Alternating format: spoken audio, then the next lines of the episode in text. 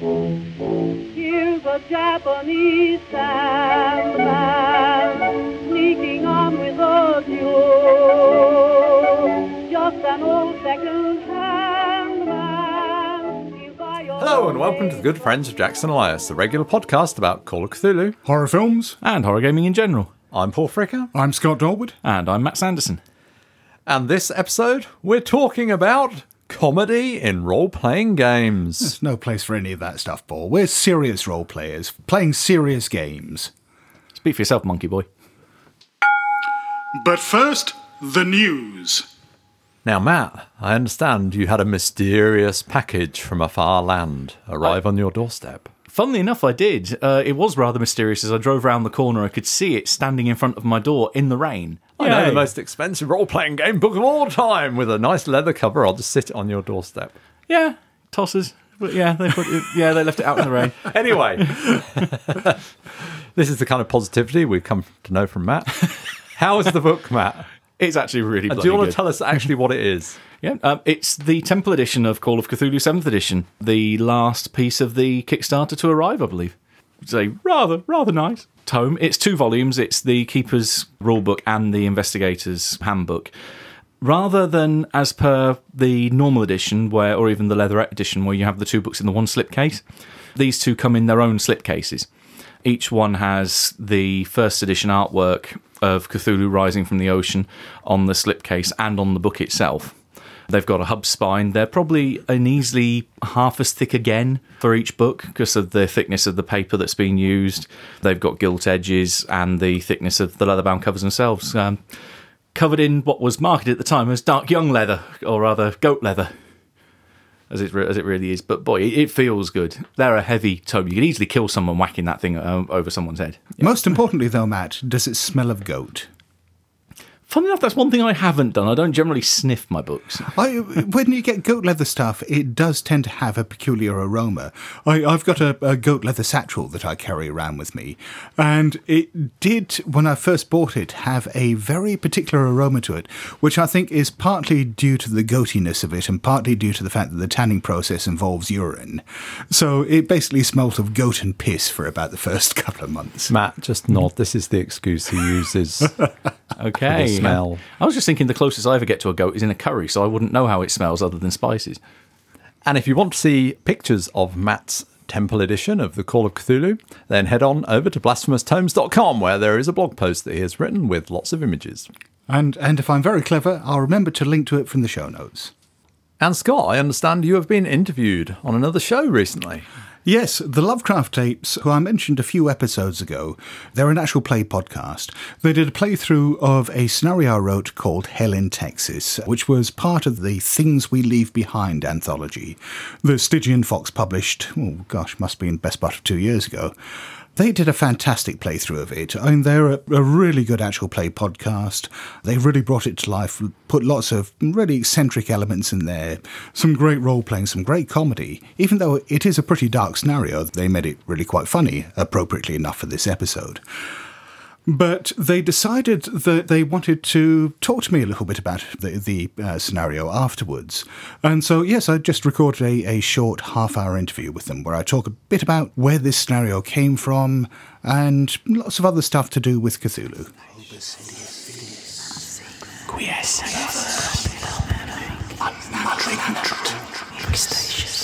And now, the Lovecraftian word of the week. This week, our word is titter. It's an intransitive verb to laugh in a restrained, nervous way. Giggle. Also, as a noun, a nervous giggle. I think it's less often the nervous giggle and more often a kind of a menacing cackle that Lovecraft is getting at, isn't he? Well, I, I don't know about menacing cackle, but it's that that sort of feeling of wrongness. There, there's something about the idea of a titter that's a sort of mocking, maybe slightly childlike, maybe you know, slightly lascivious. All of these things are on the creepy end of funny. And we find Shantaks doing it. Yeah, I that really blows my mind. The fact that you had these monstrous kind of elephant-sized bird reptile creatures that flap through the sky. And instead of screeching or squawking or growling or anything like that, they titter. That's just ugh. And on the Lovecraftometer, we get a score of 25. As tittering, tittered, titteringly, titter, or titters. Giggity. And now let's have a look at how Lovecraft uses the word titter in his writings. From The Horror at Red Hook. Somewhere, dark, sticky water was lapping at onyx piers. And once the shivery tinkle of raucous little bells pealed out to greet the insane titter of a naked phosphorescent thing, which swam into sight, scrambled ashore, and climbed up to squat leeringly on a carved golden pedestal in the background. And from the Dream Quest of Unknown Kadath. Onward, onward, dizzily onward to ultimate doom, through the blackness where sightless feelers poured and slimy snouts jostled and nameless things tittered and tittered and tittered. And from The Dreams in the Witch House. The beldam's face was alight with inhuman exultation, and the little yellow toothed morbidity tittered mockingly as it pointed at the heavily sleeping form of Elwood on the other couch across the room. And can we take a moment just to appreciate the use of morbidity as a noun there? I, I just love that phrase, the little yellow toothed morbidity. Uh, that would make a great pet name for someone.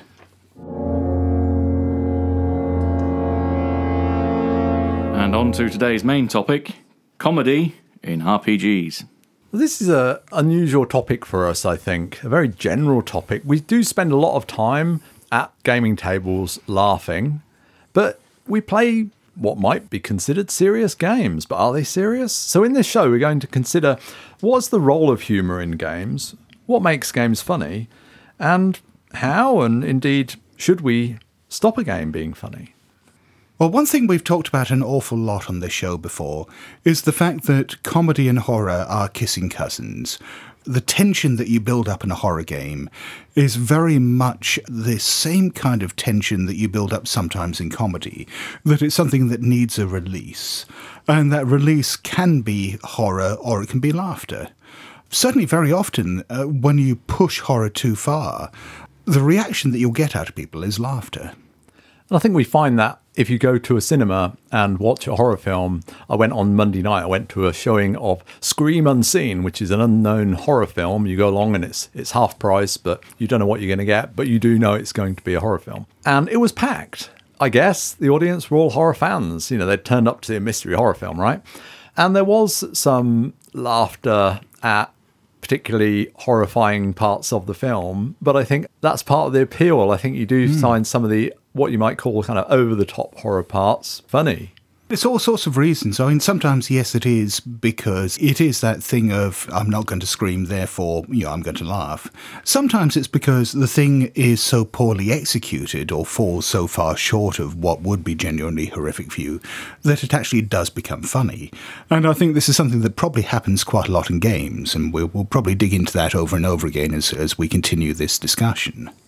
But there's a kind of reaction, isn't there, that when you get the eye up against the keyhole and you know there's somebody on the other side with a screwdriver, you're kind of horrified, but as a horror fan, you're laughing because you've seen it before and it's both horrifying and funny. That's a kind of a weird, like sweet and salty mixture. But I think it is, you know, as I was saying, that that expectation that you get with humour as well. That if you see whether it's slapstick or a long shaggy dog story or you know some long scene that's got a build up in a comedy film, you can sort of see that things are building up towards some twist revelation, things going horribly wrong. When that happens, your reaction is going to be this explosive release of laughter. I think it's the same thing in horror that you do have that build up of tension. It's just a different kind of tension and it's a different kind of release. But uh, yeah, as I said, in a lot of cases, it's actually even the same kind of release. That I'm actually reminded a little bit back in my days of, of doing ritual magic.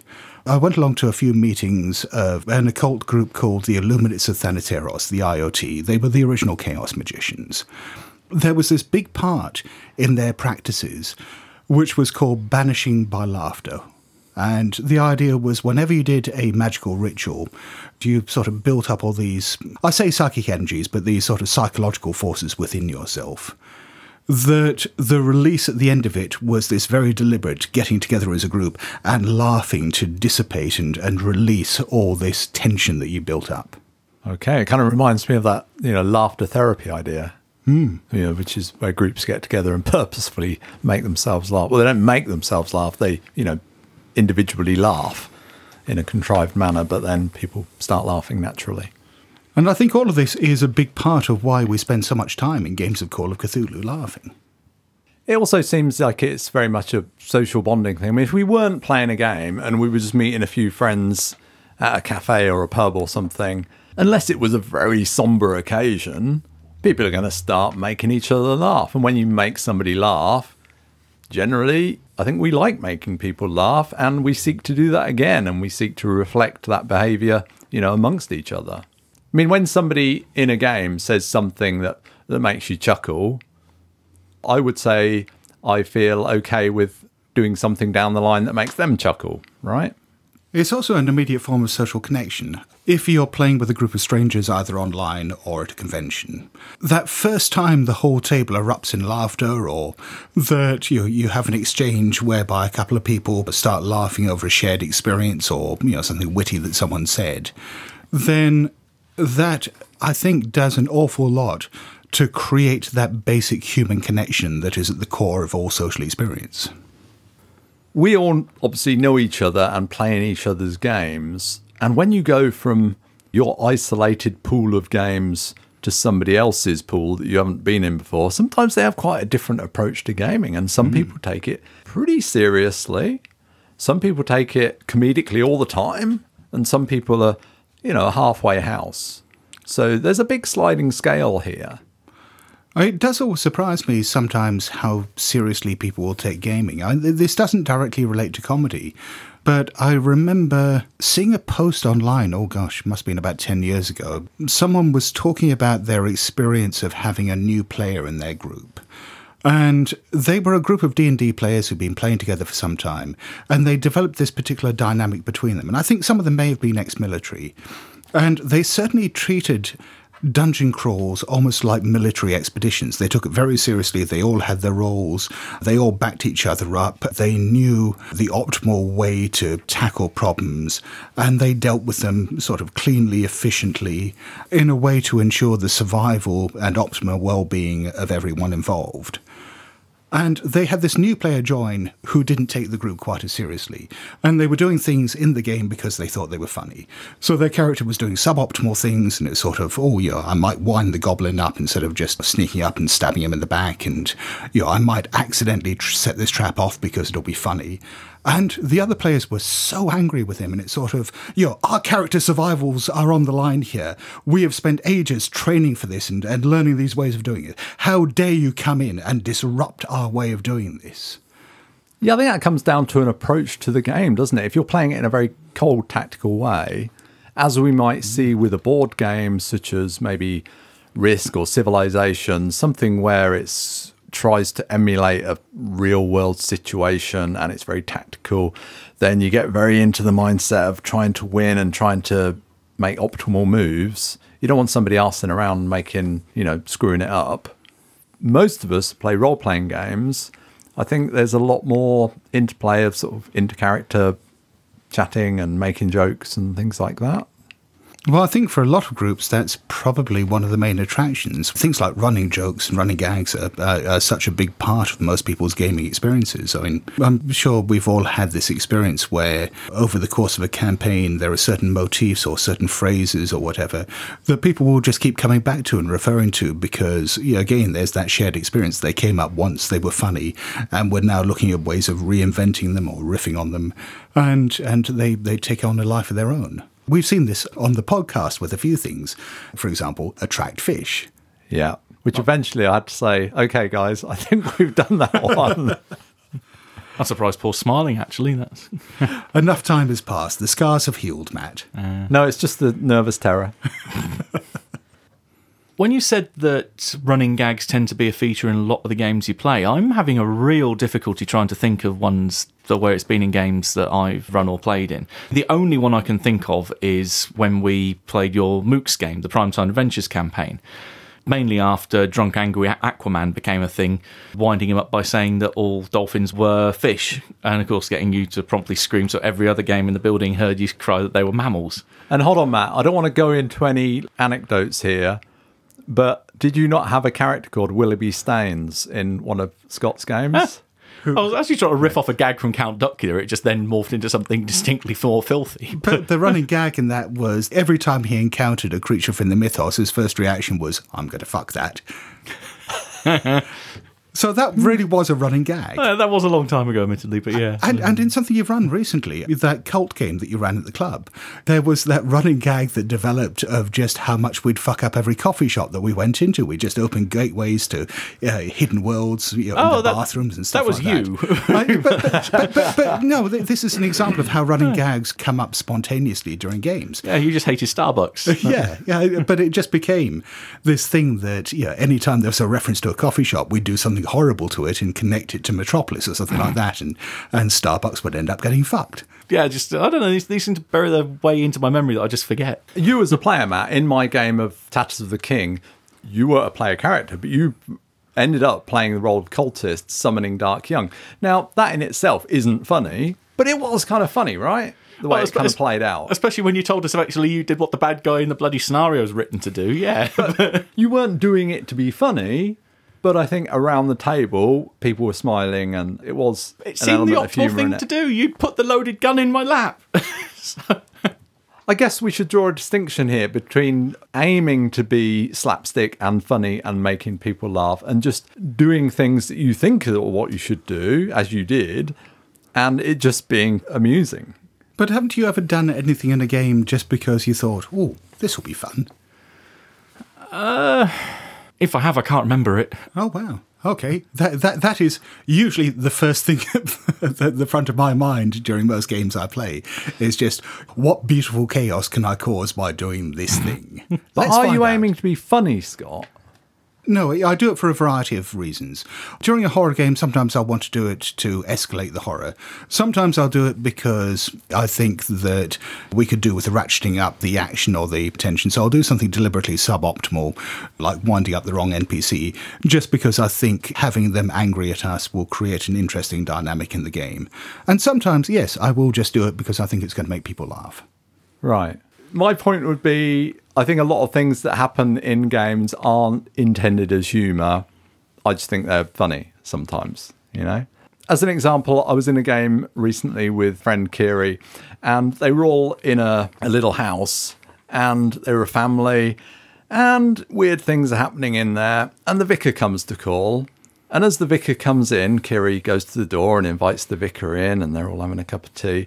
And Kiri just looks at me and says, I just go up to the door and slide the bolt across and lock the door.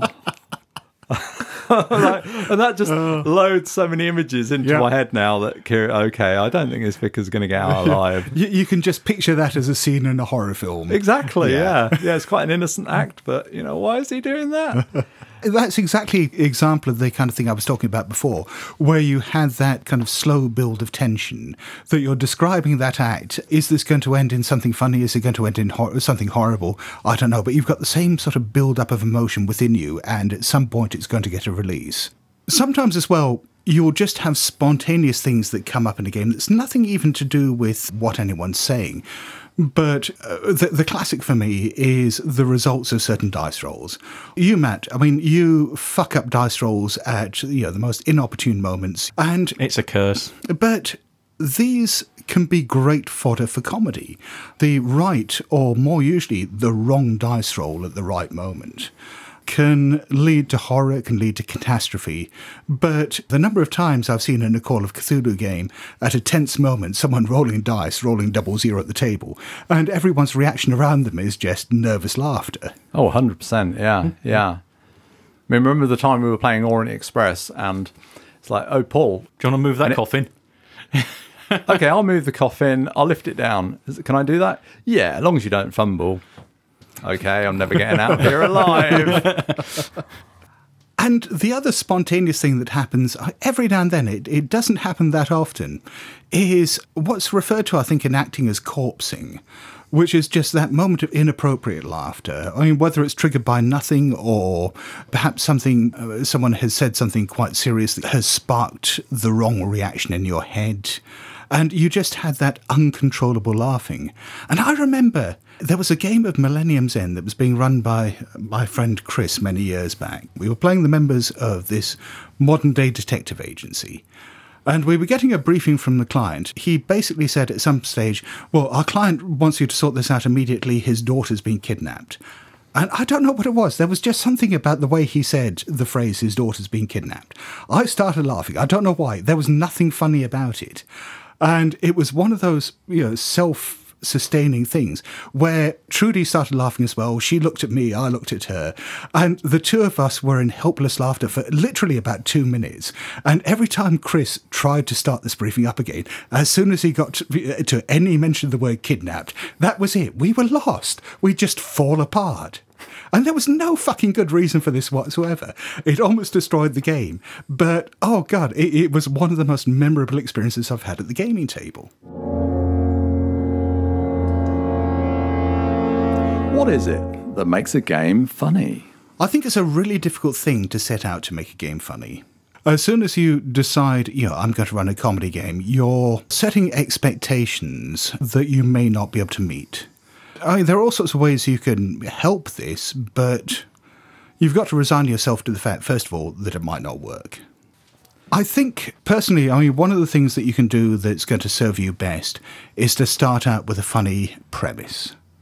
For example, you mentioned earlier that game that I ran at the club, Mooks. I had this idea kicking around in my head that it would be fun to do a Primetime Adventures game where the characters were all members of this recruitment agency for the sort of faceless minions of uh, supervillains and mad scientists and so on, and Bond type villains.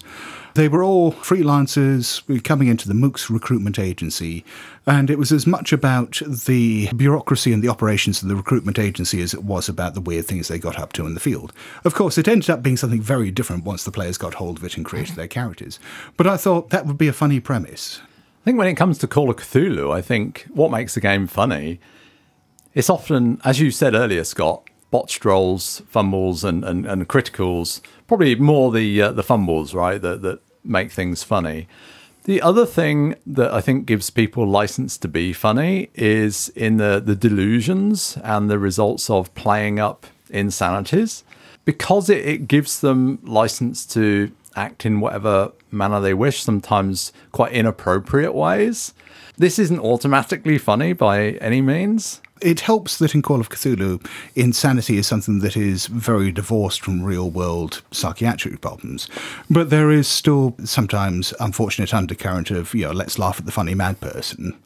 But I think we're laughing at people with mental health problems. I think we're laughing at the absurdity of some of the situations this brings up. As far as topics for humour go, I mean, we're all quite happy to make jokes about Nazis, Hitler, serial killers. These are all pretty serious things, right?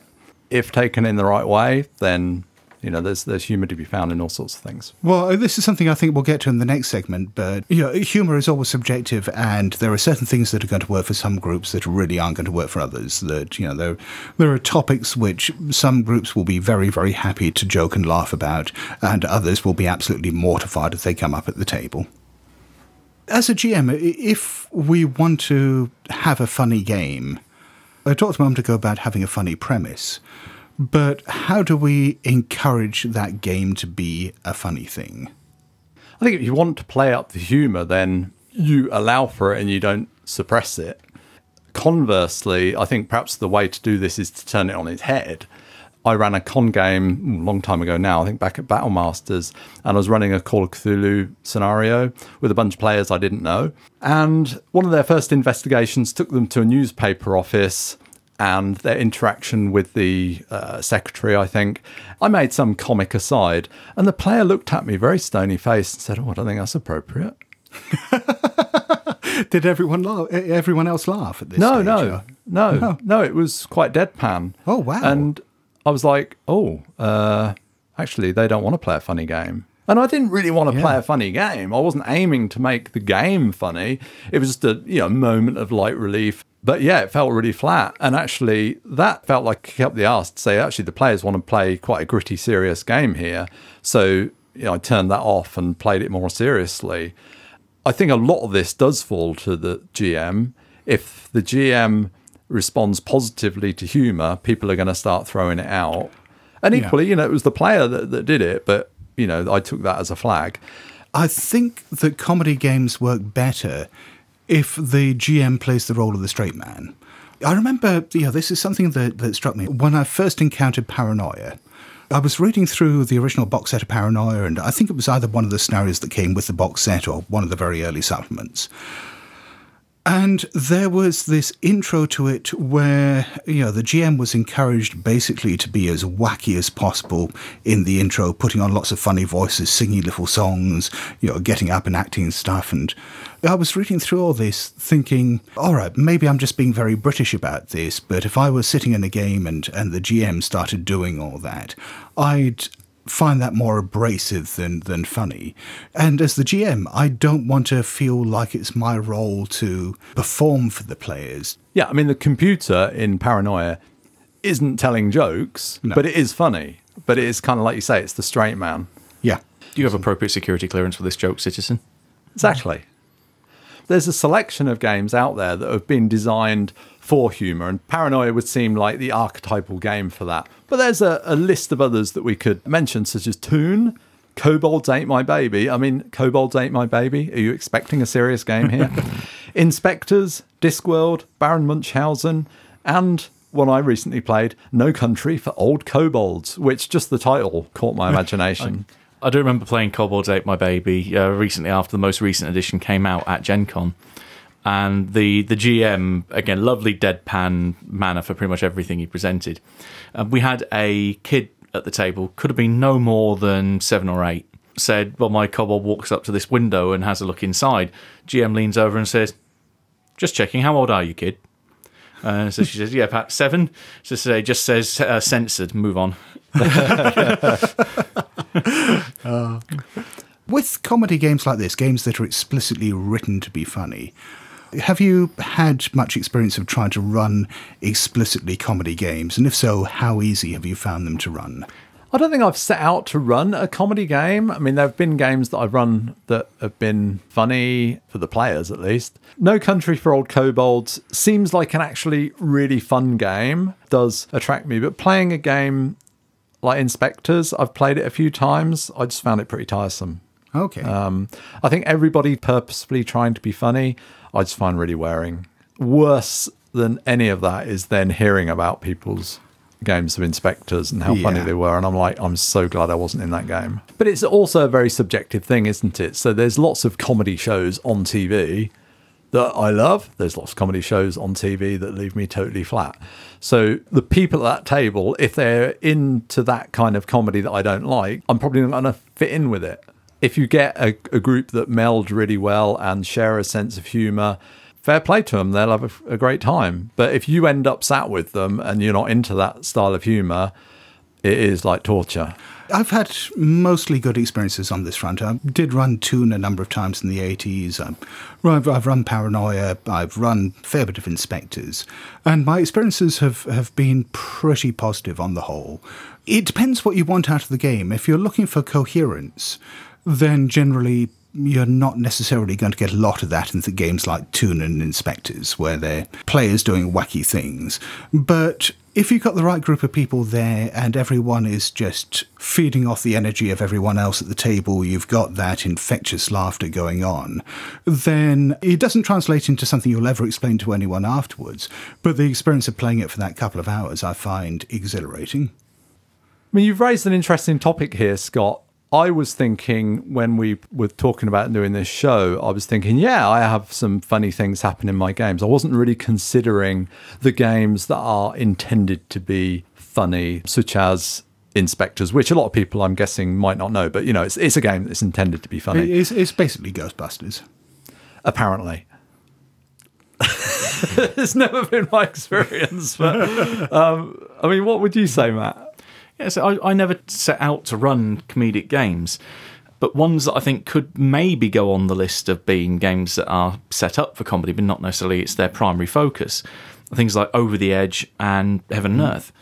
Uh, they're games that have a good degree of surrealism, wackiness, but not inherently in your face funny. It's how the players react to it that is, is how they are going to inject any comedy into it, because I won't. Because I mean, if you take the inspiration for Heaven and Earth, Twin Peaks, right? Mm-hmm. There's lots of humor in Twin Peaks. It's not a comedy, but there is a lot of humor in it, and that's kind of how I take most role-playing games. That they're not out-and-out comedies, but there will be moments that are funny that happen in them, and sometimes the more serious the game, the, the funnier the moment is when it's funny. Hmm. I think a baboon in wearing a fez carrying a machine gun is really funny. also a terrifying adversary in Over the Edge. But no, I mean that that's an interesting point. I mean, you talk about not putting comedy in your games, but uh, you know, as soon as you introduce an element like that, yes, you you are. I mean, what kind of reaction are you expecting from the players when you bring an element like that in? I'll set things up and I'll let them fall however the players want them. I won't deliberately think, oh, this is funny, I should put this in. I like surrealism, I like absurdity. Um, but again, you could take that from a player angle as being, oh shit, it's a wild animal with a gun. It's going to kill me. There's going to be bullets flying everywhere. Yeah, I guess you could take that a baboon with a machine gun seriously, but it would take some kind of mind to do that, wouldn't it? I mean, you perhaps are internally you are playing a straight man, Matt, because you're not seeing that you're running funny things Yeah, because you're sort of presenting them straight. yeah, that that is how I'll present it. I'll present it as that kind of generic down the middle, not deliberately trying to be comedic. But the fact that you are putting those elements in is inherently comedic. That, that's the point I'm making. When I was talking about setting up a strange premise and playing the straight man, that is exactly what I was talking about. As soon as you do that, you're putting the elements in place for a comedic game. I'll I'll admit I'll do that in certain games. Then yes, I mean like Over the Edge and Heaven and Earth. Yeah. but it really depends on the game itself. Cthulhu probably less so. It's more of a straight down the line horror game as far as my interpretation of running it would be. Um, I wouldn't really do a comedy. Not, Um, Cthulhu not, game. not even with pulp. Um, no, that's more high action adventure, really, uh, really for me. Although that said, we did have a relatively weird outbreak of comedy when I've been running Beyond the Mountains of Madness as a pulp game recently. Yeah, that, that got a little bit weird. What, what, what was it that happened that was funny, and, and how did it how did it fall into place? Oh boy. Um, the PCs, or heroes rather, in this instance, have been doing a lot of reading. I mean, a lot of reading. Um, spending a lot of time in the rare book section of the, or the restricted section of the Miskatonic University Library, devouring Mythos tomes, gaining shitloads of spells. And one of them got hold of the Call Forth the Horned Man spell. Yeah. Uh, if you read the description of the spell in the Grimoire, it has um, a chance. Basically, the Green Man turns up, and whoever has called him uh, gets a 5% power boost after having a dance with them, and dance is inverted commas. Yeah, that, that dance ended up turning into a quite raucous session in bed. Uh, while the other people that had been used to summon the Horn Man had got themselves all lathered up in oil and so on, performing. Did they somehow misread horned as horny? I, he did turn up pretty pleased to see them after Right. Okay. I think we know where you're Yeah. going with this. Yeah. But I mean, is that you mm-hmm. or your players doing that? Oh, there's six of one, half a dozen the other Yeah. in that case. Okay. They, yeah. So, Yeah, so yeah. That, that's yeah what I was talking about earlier. Mm-hmm. That you're creating the space in which people can be funny. Mm-hmm. But that also could have gone quite horrifically as I- well. It's well, very much and- how the players wanted to take it. That's the direction I was quite happy to let them go in, And the two blend into each other beautifully. especially when they start doing oiled uh, wrestling matches in the next room. Finally, let's take a look at how, and indeed should, we stop a game being funny. Well, first of all, when wouldn't you want a game to be funny? We've talked an awful lot about the social aspects of laughter at the table. Obviously, it's a thing that you know people really enjoy. So, why would you ever want to stop that happening? I think because you want a more serious tone to the game, essentially. If if you and your players want a more serious tone to the game and you allow humor to come in and keep coming in, that's going to undermine that tone. How do you know if you want a serious tone to the game? You might have decided you want that, but unless everybody else has agreed, then who knows? So really, it's one of those old cliches of talk to your group, I think, and mm. say at the outset, we want to go for a quite a serious tone here. building on that, it almost comes back to lines and veils discussions about what topics do you want to come up in game. Because I'm suddenly thinking that there was one session of a game that we played that effectively turned into Kill the Baby. Um, this baby who was immortal and somewhat demonic. It ended up being almost like a carry on feature of chasing around this baby, trying to hit it with a frying pan, trying to shoot it with a bow and arrow, trying to stab it, trying to dismember it, throw it in a fire. Yeah, I mean, as you describe it, it's a horrific subject. I mean, it's the most gritty, disturbing, horrifying subject. But at the same time, done in the right way, it could be the funniest subject. No, they were they were laughing around the table as they were trying to kill this bloody baby. It's like whatever we try is failing. Ah! So I think, you know, it is, as we've previously discussed, the kind of lines and veils. What do you want in your game and what topics don't you want in your game? But equally, perhaps a discussion about tone as well. Well, and also I think being prepared to deal with inappropriate jokes and so on when they come up, and th- this is a really difficult thing to identify. But sometimes, you know, someone will say something at the table that they think is funny, but may end up being horribly racist or sexist or homophobic. I think compounded by the fact that they might be saying it in character, Yeah. allowing them to make a bad taste joke, but getting them off the hook. Well, and there's already that degree of remove in that, you know, there are a lot of people who genuinely believe that nothing is off topic for humour. That if you can say something and you get a reaction and it's laughter off someone, then that reaction justifies whatever it was that you just said. But I'll go back to the point that why is a game any different to meeting a bunch of friends at a cafe or a pub? Hmm. If somebody made, I don't know, a, a sexist, racist, whatever joke at the table and somebody laughs, do you let it pass or do you confront it? I think it gets further compounded because I mean, there's a thing that happens in group dynamics a lot anyway, which is that, that fine line between humour and having a bit of fun at someone's expense and verbal bullying. I mean, I've seen this happen a few times at the gaming table where perhaps you get one person who isn't role playing as confidently as everyone else, or maybe it's even just that the dice have been going against them and their character's been a bit crap or whatever. And you get this degree of mockery sometimes coming from players that has got the veneer of good humour and, and you know is veiled in jokes, but actually can end up being quite upsetting for the person who's on the receiving end of it. And I mean, this is something we've talked about a little bit in other contexts, but the social role of the GM at the table, the fact that you are sometimes expected to be almost the social referee or arbiter, that if there is something going on like that and, and someone is, is getting upset or picked on or the humour is inappropriate, is it always the role of the GM to be the ones to sit there and say, can you cut that out or I don't think that's right? I mean, a lot of people seem to think that, but personally, I, I think it's the role of absolutely everyone at the table to do that. It's definitely the role of everyone, but it's a lot easier for the GM because nominally and traditionally they're seen as being in charge of the game. So they're like the teacher in front of the class Yeah. almost. They're in a role of authority. I mean, that's kind of overstating it, but I think in the group dynamic they kind of are. But on the other hand, you know, if someone has made a joke that's upset you, and the GM doesn't seem to be picking up on it, maybe the GM, you know, didn't hear it, or maybe they didn't, you know, see the aspect of it that's upset you. So don't expect them to know that you're upset unless you say something.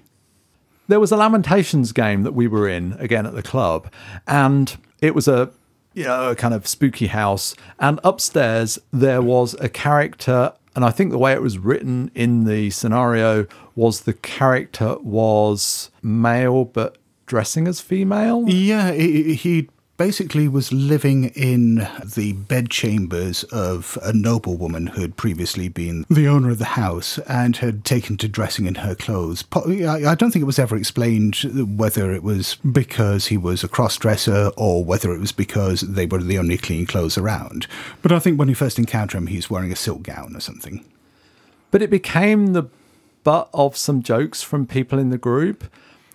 It kind of did cross the line, but it was kind of got its foot on the line with what Yeah. some people were saying, and it was kind of uncomfortable. Yeah, I, I, I, quite. I found it very uncomfortable. it was uncomfortable. Yeah. but it, it's one of those things that if it gone a little further, I think we'd have confronted it. But the moment passes, and do you say something? Do you not say something? yeah. and then you're left just kind of feeling awkward and it would feel confrontational to say something when did the person really mean to be offensive? It's Yeah, a, it's a hard one. Yeah, I don't think there was any offensive intent in there, but If I remember correctly, one of the players at the table was transgender. At that stage, I was thinking, is she going to be upset about this? Would I be patronising if I said, you know, Yeah. uh, said something at this stage? Um, or is she being very quiet because she doesn't want to cause offence, but this is upsetting her? And yeah, at that stage, I, I just didn't know what the fuck to do. That was really difficult because I think it's not that we would let, I hope that we would let that pass if there wasn't a transgender person at the table. It's not like we're going to ta- tell racist jokes if there aren't black people around. yeah.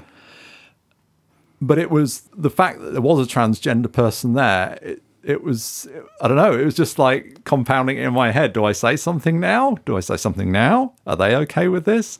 I mean, I guess the answer is we should have said something at the time. Yeah, I, I, I, I think so. It was one of these situations where it was easier to see the right thing to do in retrospect than it was in the heat of the moment. And I think I'm really bigging it up because it was quite a passing thing. It was quite a I- quick it, it was thing. like but- 30 seconds of the game, Yeah. and and it wasn't played in a grotesque or mocking way. It was almost matter of fact, but it was just you know the tone of the way it was written in the scenario was was just a bit off. if we extrapolate from that and you're in a game probably with people you don't know and somebody makes a totally inappropriate or offensive joke what do you do On a perhaps more benign note, but you know, vexing in its own way, another thing that you get sometimes is a real mismatch of expectations.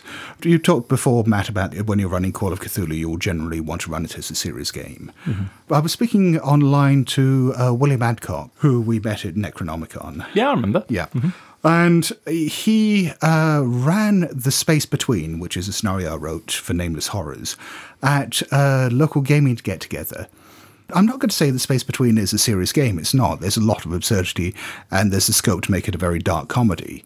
He went in to run it fairly straight, and he had a group of players who basically did not want to engage with the premise at all, that they just basically wanted to go around and be wacky and, and say inappropriate things to NPCs and set fire to everything they saw. And Was it the same group that also said, Where's my Tommy gun? yes, Ah, yeah, right. that, that Yeah, was yeah. it. Yeah, they sort of said, this can't be Call of Cthulhu. None of us have got Tommy guns or dynamite. He said that the game didn't go very well. And at the end of it, you know, he was talking to them about it and he said, oh, yeah, yeah, our, our normal style at home. We summon up the king in yellow, call him fat, punch him in the face, and then run away. he's not fat Well, you, you tell him that. I, I, I- I think it's just the robes. They're very unflattering. yeah Yeah. yeah yellow's you know not not, Yeah. not slimming Yeah, maybe if he wore vertical stripes with it. Hmm. But that was very much a case of the wrong players playing the wrong game. But if I were running that, I think one of the things I try and do is see where the group's at. And this is something I learned from another GM at a con years ago. And he said that when he's running a game, if people are playing in that mode, then he goes with it. And I Yeah. witnessed him do that. But if they hadn't have done that, then he'd have played it in a more serious tone. So you kind of play to your audience, I guess. Yeah. And that's very much what I do as well. There are some games definitely where I've wanted to play them seriously, and I've ended up doing them as farces because that's what the players have wanted. I've, I've personally found it quite unsatisfying, but if that's what they wanted to play, then I'm not going to be able to stop them. Dark horror, Scott. Dark horror. Yeah. we play together reasonably often, or we've we've played in each other's games often enough to know each other's style.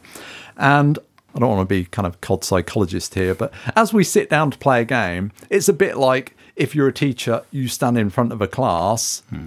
you take on a role yourself. You're not yourself. When somebody's on stage talking to an audience, they're not like they are off stage. You're not like you are when you're running a game. You're you're suddenly Scott, the Call of Cthulhu GM. You know, you're Matt, the cult GM, whatever. You, you sort of sit into that headspace and you become more extrovert. You become more engaging. You suddenly sort of you know focus on everybody around the table if you're a good GM. And taking you, Scott, when you sit down to run Call of Cthulhu, you're in the Call of Cthulhu headspace, and there is quite a bit of humor in there, and that's how you run Call of Cthulhu. I've seen it very differently when you run Dogs in the Vineyard. That's a very different experience because Yeah. you sit down there and you take that much more seriously. And that's not a funny game. But there was one or two things that happened that afterwards we laughed about for ages. And there were one or two things that happened in the game that were funny. But it was just a much more serious tone Yeah. and whether that's because of the setting and the game. But I think largely it's the approach you took. You'd read the game, you'd got that headspace for the game, and when you sat down, you presented it like that. And we Yes. played to that. We conformed to your setting of the game. Yeah, because I had it in my head that this was a game about hard moral choices. And that by laughing off the consequences of what you were doing, then you'd end up undermining the very premise of the game. So, yes, I, I did play that as deathly serious as I could. And we had feedback in our social media segment recently following our episode about System Matters. And one of our listeners commented that she would find the games of Lamentations of the Flame Princess more frightening than the games of Call of Cthulhu that she'd played. And I wonder if this, to some degree, explains it because perhaps the, the GMs she's played with, they have that approach to Call of Cthulhu. When they sit down, they're in that headspace that it's horror, but it's funny as well, and that's the mode we play in. But perhaps when they play Lamentations, they play it more seriously. Well, I'd say it is a game of very gritty realism if you go by the rule book, um, especially how it presents combat. Certainly, some of the illustrations in there. It is a very deadly, very brutal, very grim game. But I could say to you, Matt, are you talking about Call of Cthulhu or are you talking about Lamentations of the Flame Princess? Mm-hmm. Yeah, I suppose the comment does apply to both. but it's the way we've taken it. It's like when you go into a room, if you meet there every week, you tend to sit in the same chair every week. And I think it's just something as simple as that. When you play the same game, you tend to sit down with the same mental approach to it, leads to this, a similar kind of tone. I think there's also something very specific with Call of Cthulhu, because Call of Cthulhu has been around for, at this stage, what, 37 years. It's had a lot of material published for it. A lot of people have played it at various stages in their lives, um, particularly people, you know, coming to it when they were teenagers. And as a result, it's perhaps acquired a lot of cliches and tropes, and people who you know, have approached it in you know, very kind of silly ways to try to undermine the seriousness of it. I mean, you're looking at things like the Theron Marks Society stuff that's published in the uh, the Investigator Handbook. I mean, that is all about defanging Call of Cthulhu by playing it in a more comedic manner. And you, you find stuff about the classic Old Man Henderson stories on various social media, which is all about someone trying to create the optimal Call of Cthulhu character that will win every scenario. People sometimes, I think, miss the joke in that one, that it is meant to sort of uh, satirize a particular style of play. I think there are a lot of these things that are woven into Call of Cthulhu and a lot of groups that have perhaps learnt how to play Call of Cthulhu in these ways and see it as a comedic game. And it's a little encouraged by the fact that in some of the older scenarios and campaigns for the GM, there are various, what one could only really call comedic skills for some of the NPCs, which don't really manifest necessarily in the game, but they kind of inform the keeper that there's humour in here. Thank you. Thank you. Thank you. Well, friends, it is that time once again, that time when we thank each and every person who has given us money via Patreon. The money that you give us, it does wonderful things. It allows us to pay for our hosting costs. It allows us to pay uh, for the bandwidth of getting the show out to you. It allows us to buy new equipment. It allows us to invest a lot more time now into trying to do things like research and make this as polished a podcast as we, well, as we can. Well, let's With not add- with oversell it. and Yeah. Rs and I think you've dug a deep enough hole there. Scott. But yes, we would like to take this opportunity to thank all of you and to thank a few new people. So, backing us this month at the $1 level, we start with Robert McLean. Indeed, thank you very much, Robert. Thank you very much, Robert. And next, also, our thanks go out to Sonny J. Groom. So thank you very much, Sonny. Thank you very much, Sonny. Thank you, Sonny. And thank you very much to Charles Odom. Yes, thank you very much, Charles. Indeed, thank you, Charles. And raising up to the $3 level, I'd like to propose a toast and a thanks to Richard August. Cheers, Richard. Indeed, cheers, Richard. Thank you and cheers, Richard. And next, our thanks and cheers go out to Aaron McKinley Cordial. So thank you very much, Aaron. Thank you and cheers, Aaron. Thank you, Aaron. And we say cheers and thank you to Andrew Cousins. Thank you, Andrew. Yeah, cheers, Andrew. Cheers. And finally, in the $3 category, we have upping from $1 to $3. Cheers to Henrik Arberen. Indeed, cheers, Henrik. Cheers and thank you, Henrik. And we hope you get as much meaning in your life from listening to the episodes again as you did the first time round. See Google Plus comment for context. well, that's it for another week. Yay! Oh, Well- wait, what's this at the bottom of the page, Matt? So, yes, that means we have two new people to sing to at the $5 level. Our first victim today is Wouter Vermeyen. I hope I pronounced your name right there.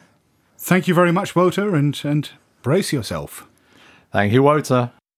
Wow, Trevor.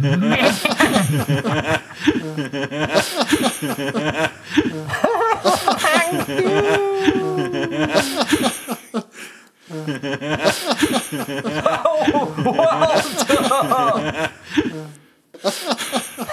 Thank you. Thank you. Thank you.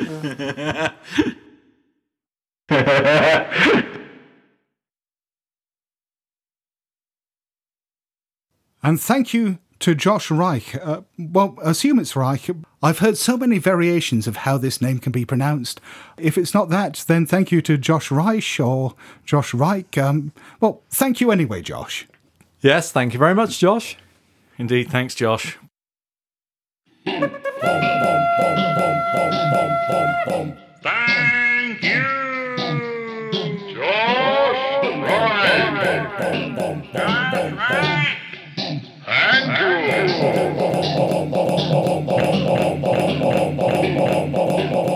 Andrew.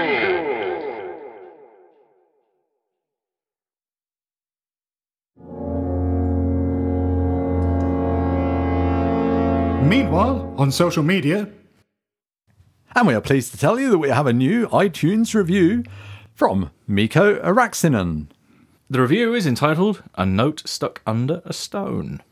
I pressed play, and for a few fleeting seconds there was but silence. I thought the device broken, but soon a strange melancholy music filled my ears, and with it came the sudden realization I was once again in the company of the good friends of Jackson Elias. Created by Messrs. Dorward, Fricker, and Sanderson, the podcast covers a variety of topics from readings of different works of fiction to creating and playing role playing games, that most sanity blasting of pastimes. The podcast derives great strength from their extensive experience in this field, each having their own unique take on the subject. Listening to their podcast has opened my eyes to new, unimaginable insights on our shared obsession. In a good way. Oh, thank you, Miko. That was that was absolutely delightful. And if anyone else is moved to leave us a review on iTunes, uh, we would be absolutely thrilled. As well as giving us great boosts for our ego, apparently help make the podcast more visible. And following on from that, we have some feedback about our episode on the film The Wicker Man. Dirk the Dice on G Plus has this to say. A great discussion about a film that I love very much.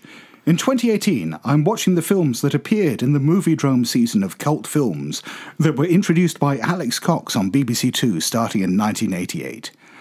The first film of the first season was the first airing of the 92 minute print version, that is the only one that features an animated sun at the end. I agree with Scott and Mike. Every viewing reveals something new, and there's something gameable about that notion. Watching and rewatching, revealing new secrets, new information to the investigators, multiple versions. I'm always disturbed by the naked woman sobbing on the gravestone. What's her story? I like the fact that he's going back and watching those films that were on Moviedrome. I remember that in the late 80s. You tune in, I think it was on a Sunday night, I can't remember. and it would be introduced by Alex Cox for a few minutes, just talking about the film and you know what we were about to see. And there were you know a myriad of, of great films were broadcast on that. I myself was thinking, you know, I like music from the 70s and films and so on. Maybe I should not go back in time, but treat each year or each month as a year from then and just focus on everything that was released during that year. It'd just be an interesting exercise. So only listen to music that was released at that time. Actually, that's pretty much how I live my life anyway. I, I was Living about in to say, past. yeah, yes, no one would notice any difference, Paul. I don't know what you mean. Okay. Anyway, scrub that. But yeah, that, that naked woman sitting on the gravestone, I agree, that's a haunting image. Uh, there's a lot of potential backstory just packed into that one fleeting moment. And I think, yeah, this is something that we can we can definitely steal for our games. Certainly, I love when I'm GMing games, sometimes just spontaneously coming up with these arresting little images, just little bits of description like that that I can throw in that will jar and perhaps, I hope, grab the player's imaginations. And I, I've certainly had the experience many times where I've sort of improvised something like this and it's taken on a life of its own as someone suddenly asks that question, oh, what's her story? Want to know all about that. And suddenly that's what the game's about. And also over on G Plus from Damn Dom, I just watched The Wicker Man for the first time in preparation for the episode. I'm not sure which was more horrifying the singing at the end of the film or a $5 pledge song. I think we know. Yep, Yeah. I, I wholeheartedly agree with the latter. Yeah, we, we lack the wholesomeness of human sacrifice in our activities. Also, related somewhat to our activities on social media, we did ask our lovely listeners to share a link to the inspiration and development episodes that we did uh, a short while ago on social media. And we promised that we would draw names at random, and five lucky winners would win a copy of Nameless Horrors, which we can sign or deface in any way that appeals to you.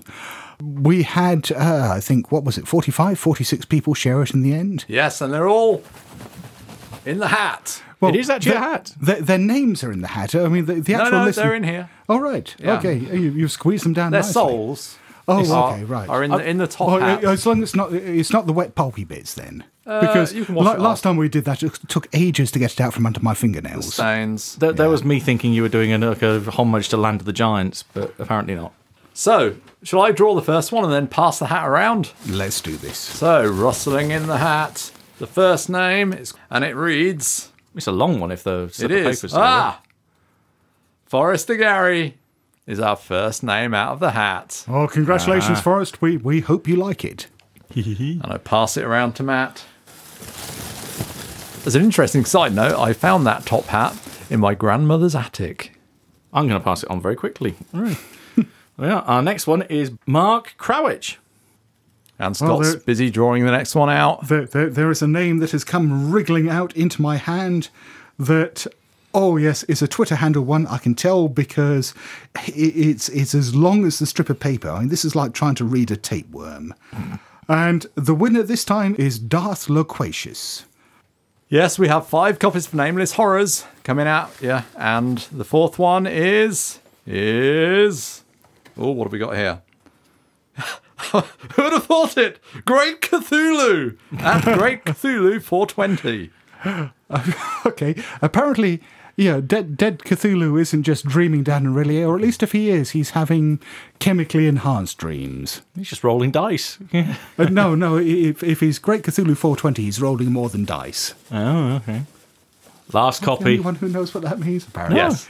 it's it's the crime code in American jurisdictions for possession of cannabis. So a lot of people put 420 after their handles and so on to indicate they smoke dope. Ah, okay. Go for it, Matt. Our fifth and final copy goes to. Not only do you get a song this episode, you get a copy of Nameless Horrors. Sonny Groom. Oh, okay. Nice Oh. one. Congratulations to all of you. So, if your name was drawn out of the hat, rest assured we'll be in contact very soon to get a postal address, and we'll be posting out a copy of the Chaosium book, Nameless Horrors, which the three of us authored, and that should be arriving on your doorstep soon. Well, let's quickly wrap up with some final thoughts about the role of comedy in games. Well, Matt, is there a role for comedy in games? Players can bring it if they want. If they don't, oh well. There you go. Scott thought it was funny, so I must have won. Scott thinks everything's funny. Yeah. I mean, one thing we didn't talk about was the the real root of comedy in games, which, of course, as in life, is quoting Monty Python, right? Yeah, actually, I mean, this is something that I had in mind to talk about, which is that that one person in in every group who thinks they're funny but isn't. What if there isn't a person like that at the table, Scott? Well, you know the- what that the- the- means. yeah. Inconceivable. But yes, I, this person is usually identifiable by the fact that they substitute having no sense of humour for an encyclopedic knowledge of quotes from Monty Python, Terry Pratchett, The Princess Bride, whatever it is, and coming up with them the whole time. At least there's a game to suit the Princess Bride quotes now. Yes. yes well, there, there there's is. a good case in point that we, you know, it's, it's only just come out, but I wonder how that runs. Well, you've played it, Matt, right? Yeah, I loved it. Well, there's a comedy game that you loved. Well, it, was, it wasn't set up deliberately for comedy game. How? It's a comedy film. Yeah, yeah, but it was a vaguely serious fantasy. That was Okay. how we played it. All right. So you played a, a game based on a comedy film, and you played it seriously. Yeah, we did have a, comedy, a vaguely comedy moment with a boar, but Did you? Did you titter delightfully at uh, some points? I did yell very loudly to try and get a boar's attention, and he ended up skewering a bad guy with his horns. Well, there you go. Mm. Well, if that's not comedy, I don't know what is. It went for the guy on the receiving end of the horns. Had he just cast summon the horny bull? I, you, you could say that, but I couldn't possibly comment. and, and and did you try to have sex with the bull? Hell no! No, not, not in the middle of combat You're, anyway. you're not the mm. bat I know. Well, that's about all the, the uproarious comedy we have time for tonight. So it's a, a tittering goodbye from me. It's it's a, a cheerful cheerio from me. And it's a giggity goodbye from me.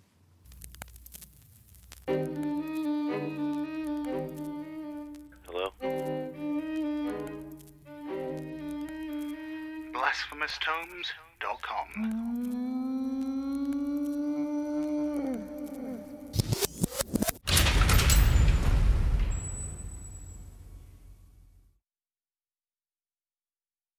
I don't know if that top hat's cursed, but I am getting cramp in my foot now. I think it's ah, it's a curse. Yes.